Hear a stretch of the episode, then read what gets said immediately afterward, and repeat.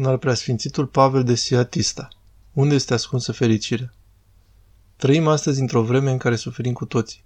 Însă fiecare dintre noi dă vina pe celălalt pentru suferința sa. În realitate suferim din cauza noastră. Voi încheia cu asta. Nu știu dacă v-am mai spus-o, de curând am citit-o și mi-a plăcut mult. Sfântul Paisia Ghioritului numea pe diavoli Tangalachi. Așadar am citit undeva următoarea istorisire. Cândva Tangalachi au făcut o ședință despre unde vor ascunde fericirea, ca să nu o găsească oamenii. Unul dintre ei a spus, eu propun să o ascundem pe cel mai înalt munte din lume.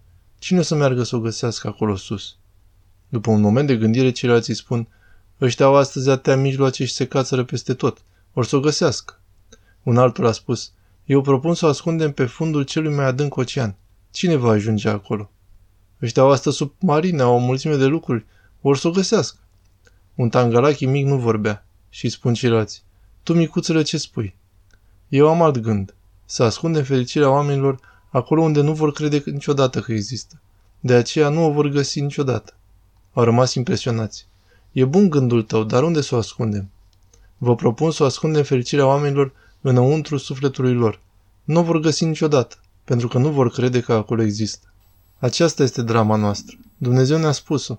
Împărăția lui Dumnezeu este înăuntrul vostru. Noi o căutăm în afară. De aceea nu o aflăm niciodată.